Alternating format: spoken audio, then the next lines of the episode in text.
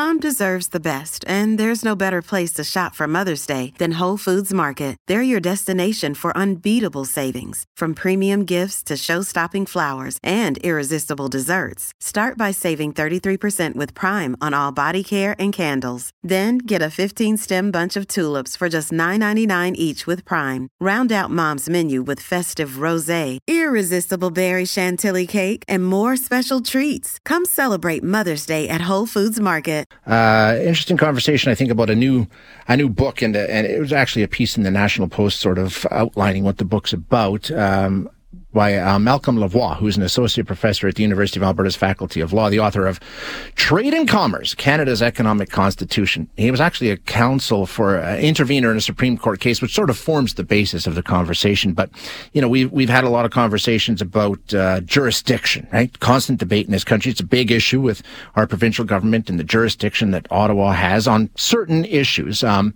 where prov- province's jurisdiction starts, federal jurisdiction ends, not always a matter of easy understanding and agreement. In fact, it's the opposite in a lot of cases. Um, but uh, Matthew's uh, Malcolm's written a book uh, dealing with some of the economic issues around jurisdiction and what the Constitution actually says, and how we can refer to the document for some guidance. Um, so let's get into it. Malcolm, thanks so much for joining us. I do appreciate your time today pleasure to be here. Thanks for inviting me. So, to make your point about the Constitution and economic issues, you, you focus on one specific case that you were involved in as an intervener. And mm-hmm. basically, it's about a guy and his search for cheap beer, right? Walk us through that. That's exactly right. Yeah. So the case is R.V. Comeau, um, and it's just about the most relatable set of facts you can imagine. Gerard Comeau uh, is a retired retired steelworker from uh, New Brunswick, and he took a trip over across the border into Quebec, uh, where the beer is cheaper and so he uh, loaded up on beer, uh, by all accounts, for his personal consumption. Uh, tried to drive it home, but he was pulled over when he crossed the border uh, by police who had a dedicated operation just for catching people who were going to Quebec to buy beer. And he was charged essentially with uh, possession of out of province beer.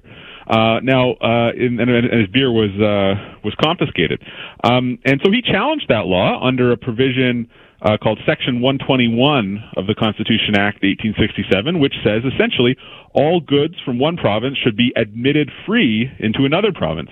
And the trial judge agreed with him. The mm-hmm. trial judge uh, held that uh, you know, the New Brunswick law he was charged under that basically said you had to get your beer from the New Brunswick uh, Liquor Corporation uh, was unconstitutional.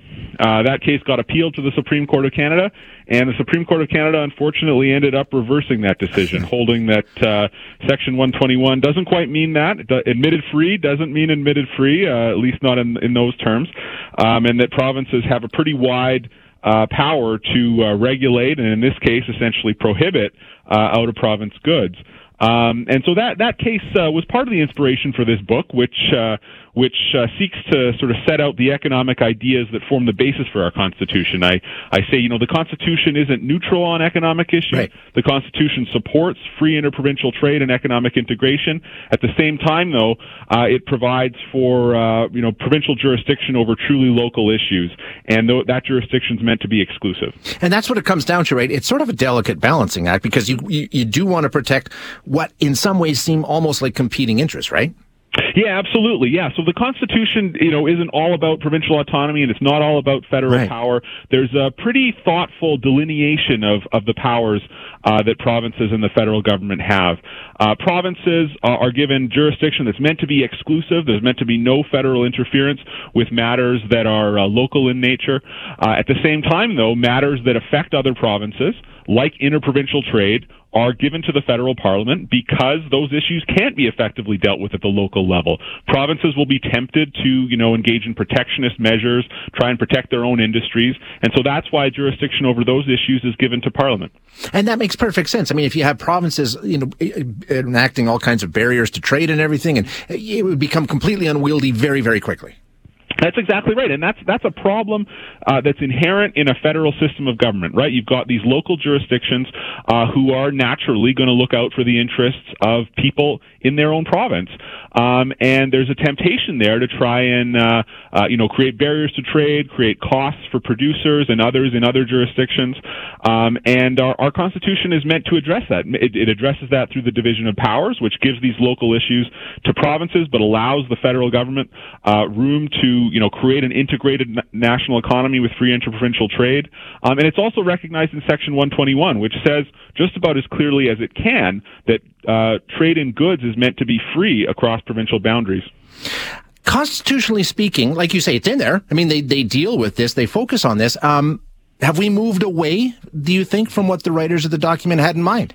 I think that I think I think we have in a few in a few different ways, um, uh, but one of the big ways is this move towards a kind of flexible conception of federalism. Like I said, the Constitution is pretty clear that provincial and federal jurisdiction is meant to be exclusive.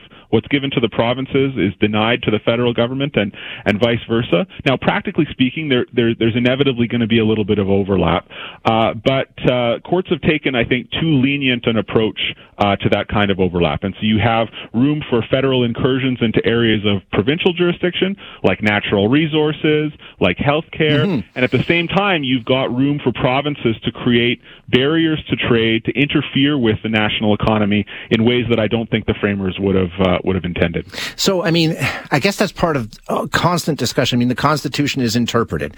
Um, is it possible to go back to what you think it was written to, you know, try and delineate some of these issues that we're talking about here? I mean, can you, uh, as we move away from it through interpretation, is it possible to go back? Yeah, I think so. I think part of the part of the purpose of the book is to start that discussion. Yeah. It's partly a, a it's partly a, you know a legal and, and a, a, legal question and questions for the courts, and I want to kind of encourage, encourage the courts to understand what the vision of the Constitution was meant to be. But it's also a question for for political leaders as well, right? Um, you know, I'd, I'd like to encourage the federal government to take its role in you know creating an economic union more seriously and trying to break down some of these uh, trade barriers. At the same time, I'd like to encourage the federal government to uh, reconsider measures that might interfere with areas of provincial jurisdiction. They don't need to, uh, I don't think, be involved in uh, directing the minutia of, say, healthcare or uh, or you know the approval of of, of a great deal of uh, natural resource projects, that kind of thing. And so it's also a question for political leaders and ultimately voters. Uh, the Constitution Act 1867 has this thoughtful delineation of powers, and I think it served us well, and I think it can continue to serve us well if we adhere to it the way it yeah, was written. Exactly. Yeah. Interesting. Malcolm, thanks so much for your time. I appreciate you being here. Hi, it's Shauna, and I might be a bad parent because my kids think french fries are vegetables. Hey, it's Ryan, and I might be a bad parent because I went out for wings when my wife was in the hospital after giving birth. Johnny here. I might be a bad parent because in my house, the tooth fairy gives pocket change. But we're not alone. Len emailed us and said his six year old daughter's Tarzan moment going from love seat to lazy boy by curtains made him more proud than any dance recital. and Andy left his two year old at the rink. All right, guys, I'm sure we're not alone. Like Andy's kid.